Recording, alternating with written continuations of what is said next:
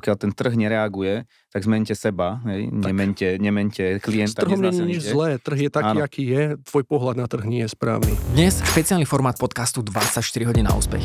Asi ste si všimli, že posledné epizódy vznikali v spolupráci s Tomášom Terekom, ktorý založil konzultačnú spoločnosť BizBuilders. A keďže s Tomášom sme si sadli ľudsky aj biznisovo, dohodli sme sa, že ho zapojím do nášho podcastu o trochu viac. Tým, že sa v BizBuilders orientujú na nastavovanie biznisových a marketingových stratégií, ktoré robia zo stagnujúcich firiem rastové firmy, stretávajú sa v praxi s veľmi zaujímavými a úspešnými podnikateľmi. A jedného z nich sme si dnes pozvali aj do tohto podcastu. Je ním Michal Páleník, ktorý stojí za úspešnou firmou Planet. A keďže sa s Tomášom veľmi dobre poznajú, dohodli sme sa, že touto epizódou vás bude Tomáš aj sprevádzať. Moje meno je Jaroslav Sedlák, toto je podcast 24 hodín na úspech dnes v zostave Tomáš Terek a Michal Páleník. Priatelia, vítam vás pri úplne špeciálnej edícii 24 hodín na úspech, ktorú teraz testujeme vo formáte 24 minút na úspech. Uh, moje meno je Tomáš Terek. A Jaro bol taký zlatý, že si povedal, že teda keď som si to vymyslel, nech si to aj odmoderujem, takže mm, si to teda aj odmoderujem dneska. A v princípe testujeme taký formát, pri ktorom budeme sa snažiť do 24 minút vtesnať čo najpraktickejšie, najvýživnejšie, najštiplavejšie, všetky proste nejaké outputy, príbehy alebo nejaké výstupy, ktoré vy môžete použiť vo svojom podnikaní pre váš rast. No a ja som tak rozmýšľal, keď mi to Jaro teda zveril, že nech si to tu vyskúšam, nech si vyskúšam, aké to je to moderovať, tak som teda rozmýšľal, že kto je dobrý host, ktorým by som začal a kto iný ako Miško Páleník, ktorého tu vítam. Ahoj. Ahoj, ďakujem za pozvanie. Miška všetci poznáte z telky, pretože e, bol to a je to veľmi známy slovenský vyživár, ktorý sa staral o to, aby e, z 200 kg sa stalo 100 kg, takže neviem, či môžem alebo nemôžem, radšej nemenujem tú reláciu, ale principiálne si veľmi verejne známy a možno málo kto ťa pozná ako podnikateľa s tvojim, vlastne dneska s tvojou už rastúcou, nie startupom, ale firmou Planet a od, dneska, od nej sa dneska budeme baviť a budeme sa baviť teda hlavne o tom, čo ty ako podnikateľ zažívaš.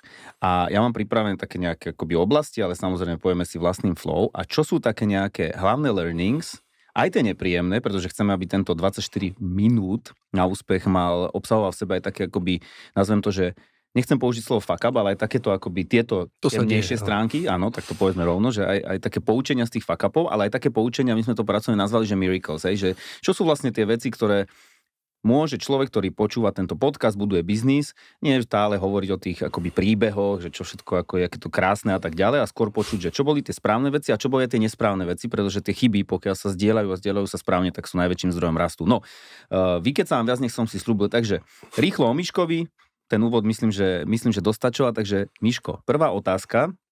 Strategické omily. Takže keď, si, keď vychádzame z toho, že Plenit je vlastne nutričná aplikácia, dneska veľmi rastúca, ktorú používajú ľudia na to, aby si zostavili vlastný jedálniček alebo teda nejaký nutričný plán, čo boli také hlavné strategické omily za tých x rokov budovania tej firmy, ktoré ty vnímaš? No tým, že som vyvíjal firmu, dá sa povedať ako študák, ktorý nič nevie a ide hlavu proti prúdu, takže čo je možno aj šťastie, ináč by som sa do toho asi nepustil. A sme zistili, ten hlavný strategický omyl je, že sme predpokladali, že je tu trh. Takže mysleli sme si, že je tu trh na ten produkt alebo službu, ktorú vyvíjame. Zjednodušenie to bolo software alebo aplikácia, ktorá robí jedálničky, ale je to ako B2B segment, to znamená, my sme poskytovali software pre lekárov, výživových poradcov, trénerov. A tá pointa bola, že poďme tým ľuďom zjednodušiť ich prácu aby nemuseli tráviť 70% počítania matematikou, aby sa mohli sústrediť na klienta a pomáhať mu. Tým pádom je to škálovateľné, všetci sú spokojní, dostaneš za malú sumu veľmi vysokú kvalitu služby a ľudia to budú robiť radi.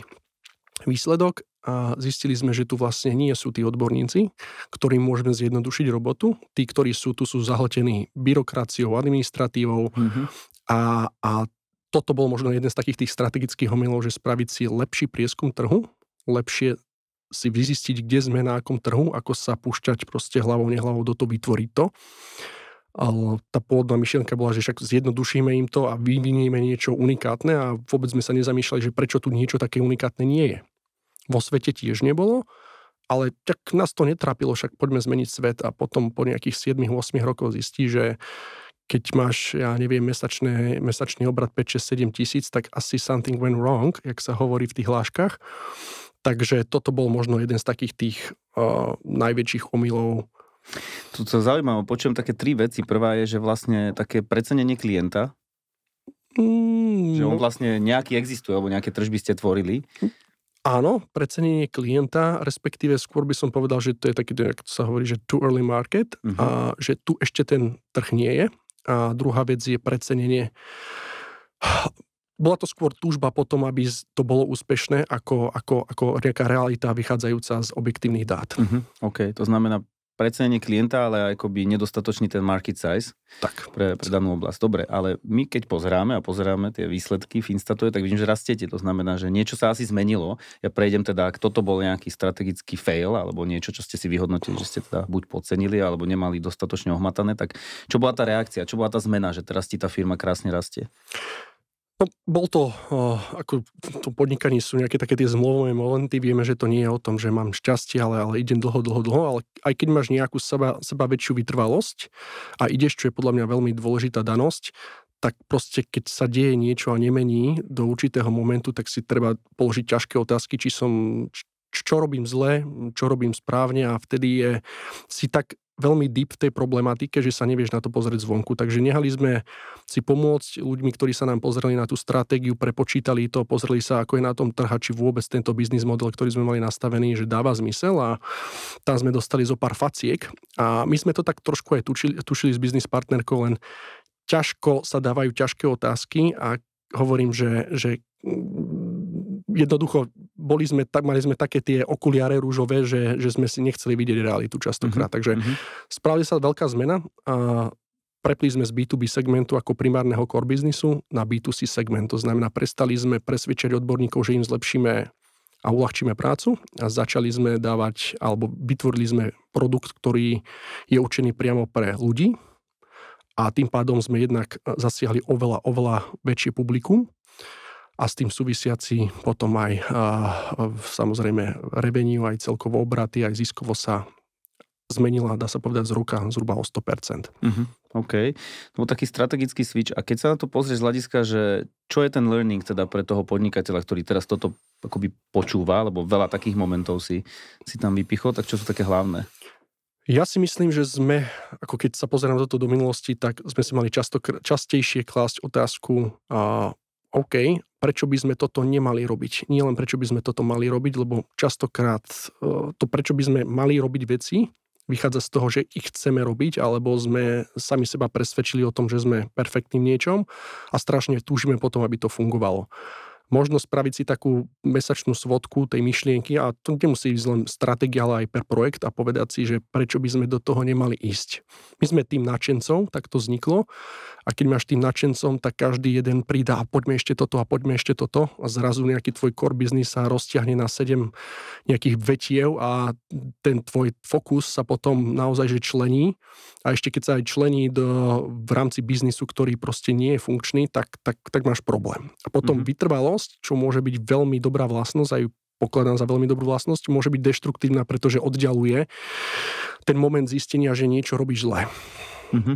Uh, ako sa táto sebareflexia, lebo to je sebareflexia, keď dozriete, prejavuje v takom tom daily tvojom fungovaní?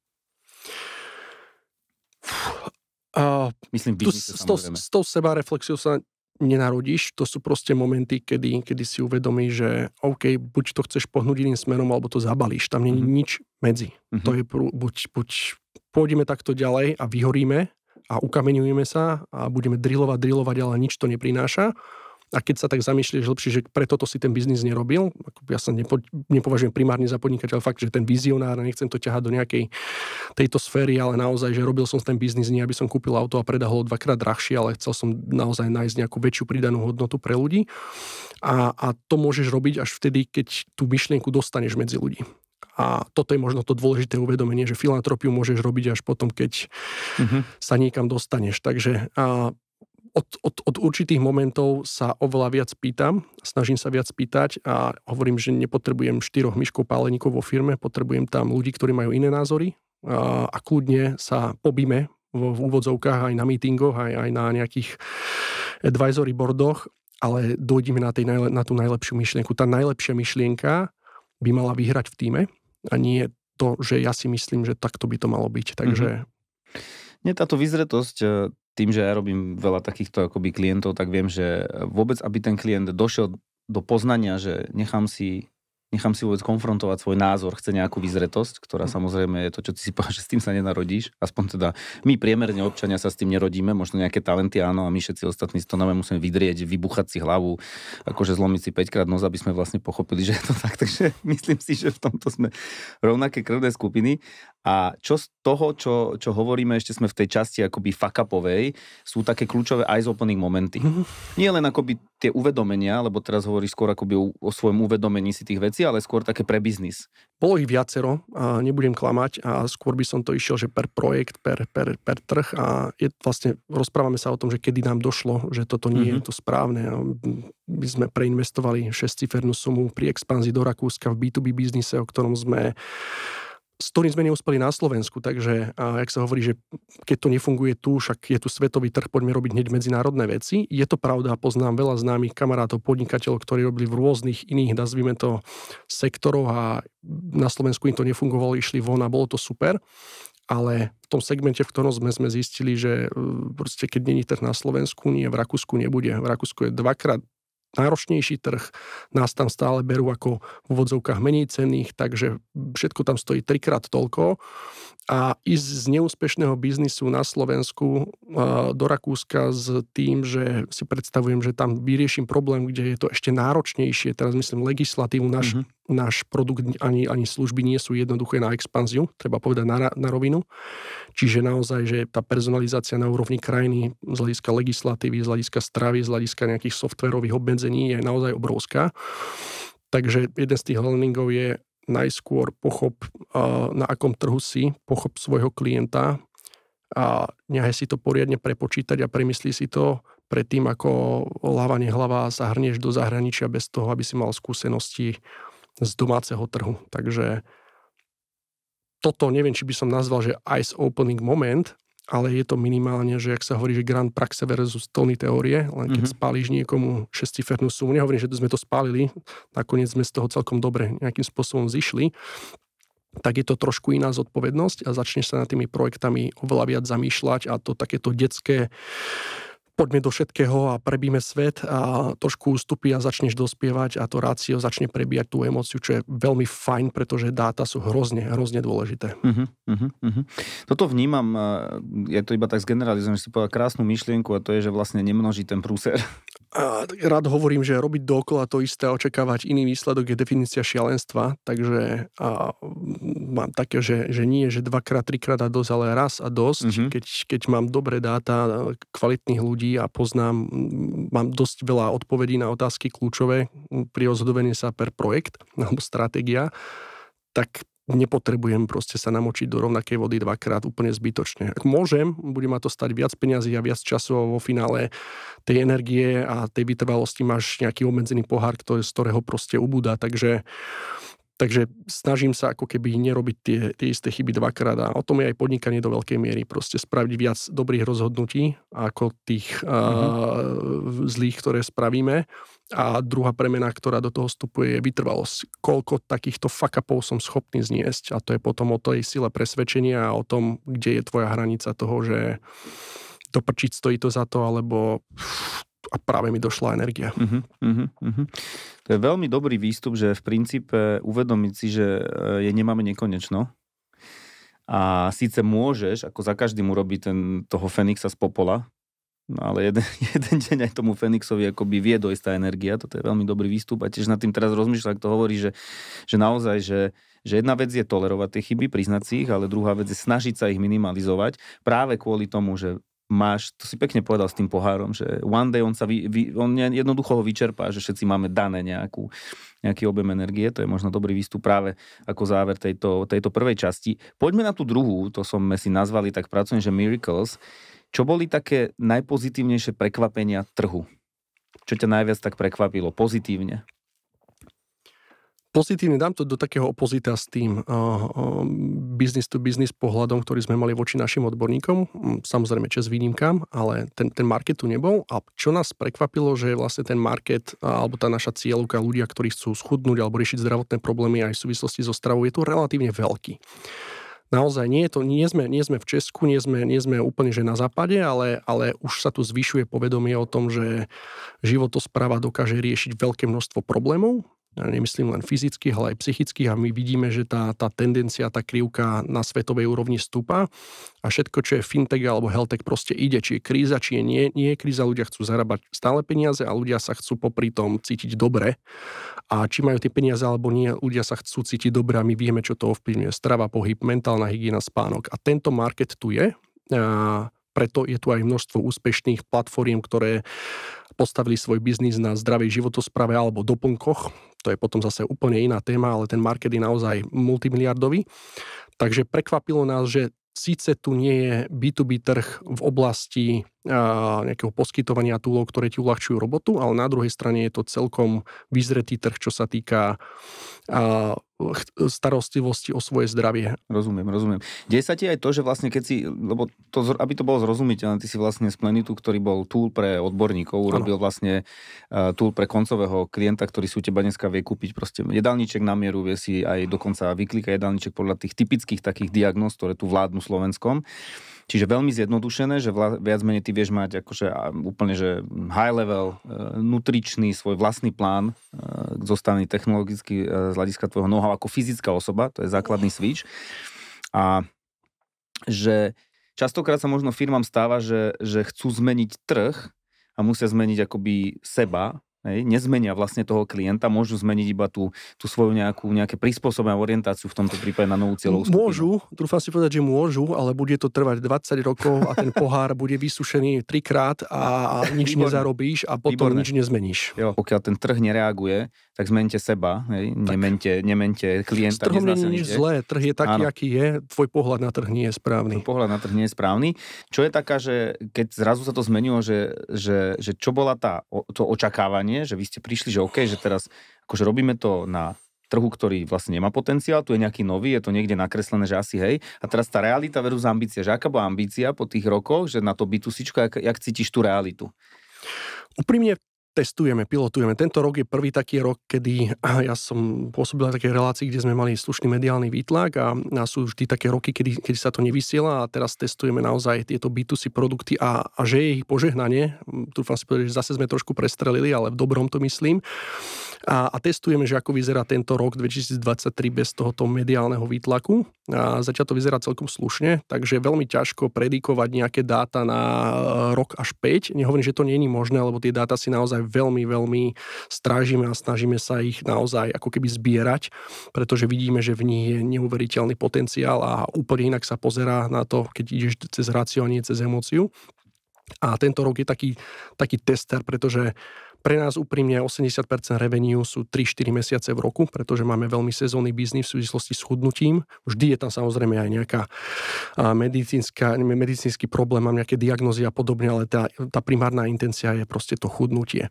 Takže takto a, a čo je pre nás ako keby veľmi fajn a také prekvapujúce, že sa chytajú niektoré zdravotné poisťovne, ale celkovo poisťovne, že tá téma, ktorá tu pred 5-7 rokmi nebola, to znamená životospráva, prevencia, to je strašne nadlho a nechce sa nám do toho investovať, tak tá optika decision makerov v zdravotných poisťovniach, ale aj celkovo v poisťovniach v tomto segmente sa mení.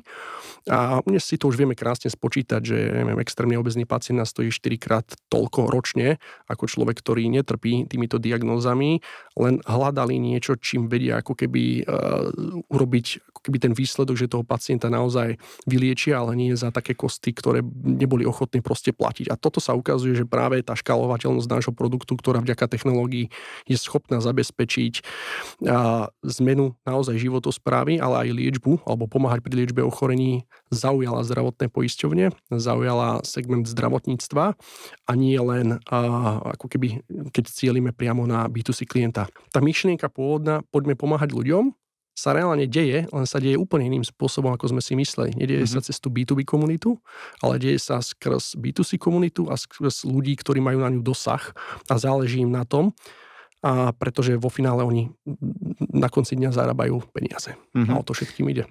Je to strašne zaujímavé to teraz tak sledovať a ťa počúvať, lebo vlastne si uvedomujem, že ten jeden moment, kedy ty si schopný ako podnikateľ sa vyfejsovať s tou realitou a prijať to, že aha, tak asi nerobím niečo dobré, alebo niečo nevidím, skôr tak to nazvem, A teraz, jak ti to vlastne tvisne ten biznis úplne, že do úplne iných, úplne iných rozmerov aj možností a viac sme teraz si to pekne povedal, že môže sa po, vrátiť tej pôvodnej myšlienke hej, toho produktu, že poďme pomáhať, ale z inej, z inej strany, respektíve, respektíve zmeneným modelom. Hej, že častokrát akoby možno tie firmy v tom, jak stále idú v rovnakom, tak vlastne to, čo si povedal, dosahujú rovnaké výsledky a že to zastavenie sa, že z toho celého, čo hovoríš, mne príde, že normálne, že to vaše, že to, že si bol schopný sa zastaviť a povedať si, že že už ani krok blbým smerom a radšej mesiac stojíme a kúkajme, ktorý je ten dobrý, alebo už nechoďme, je vlastne možno pre tvoj život akože life-changing moment. Áno, a len on, ono to nie je jednoduché. Keď ide vlak 200 km za hodinu, tak si ťažko vystúpiš a budeš vyfúkavať dymové obláčiky v lotosovom kvete. A, a do tohto momentu ťa častokrát dostanú dve situácie. Buď, buď už nevládzeš, uh-huh. a, alebo už nevládzeš. Uh-huh.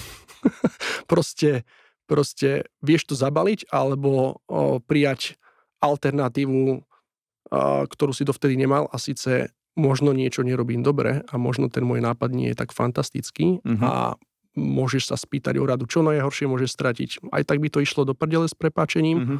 alebo ti niekto môže povedať, že, že možno sa to dá robiť inak. A možno ti povie, je to na hovno, ale aspoň uh-huh. vieš, na čom si. Nemáš čo stratiť. A Niekto na to potrebuje 7 rokov, niekto 11, nikto nikdy uh-huh. a, a niekto to pochopí e, rýchlejšie a je, je, je super, a tie známe príbehy super fantastických firiem, a, ktoré možno percento sa to podarí, že okamžite, že majú naozaj revolučnú myšlienku, ale väčšina ľudí nevynájde znova koleso ani mikrovlnku.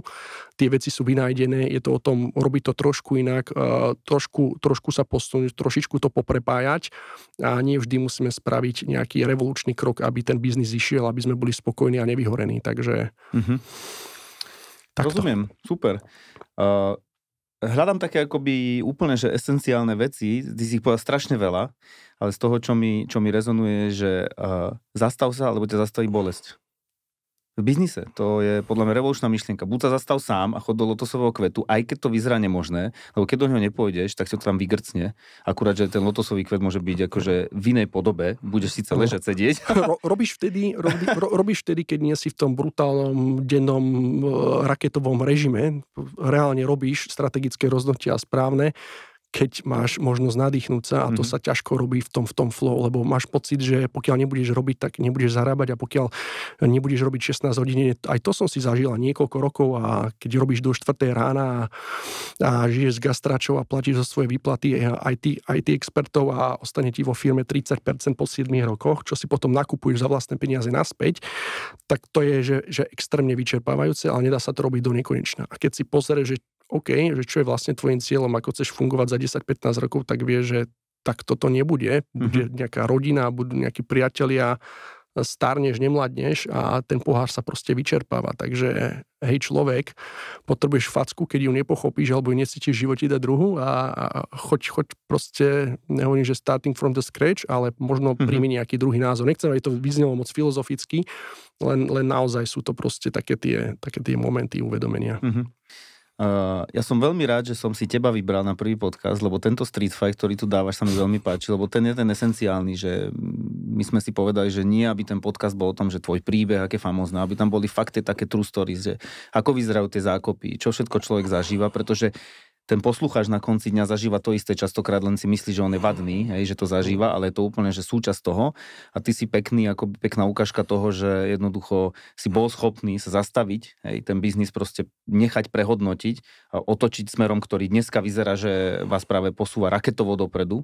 A v momente, kedy si si už sám dával otázky, že to nerobím možno úplne najsprávnejšie, takže toto sú také ako kľúčové, kľúčové outputy, tým, že musíme to zosekať na tých 24 minút, ja už sa tam aj nepozrám na era, sa vyhýbam očnému kontaktu, tak e, ti veľmi pekne ďakujem, pre mňa to malo akože veľkú hodnotu. Teším sa. Dík. Takže dúfam, že budem mať aj pozitívnu spätnú väzbu práve od poslucháčov, že či takýto typ podcastu a tieto témy, ktoré sú také, nazvem možno trošku viac na kožu, možno veľmi konkrétne, niektoré aj také akože osobné, či uvítajú a teda všetko dobré, nech sa plenitu darí a nech to rastie ešte rýchlejšie ako doteraz. Ďakujem pekne za pozvanie.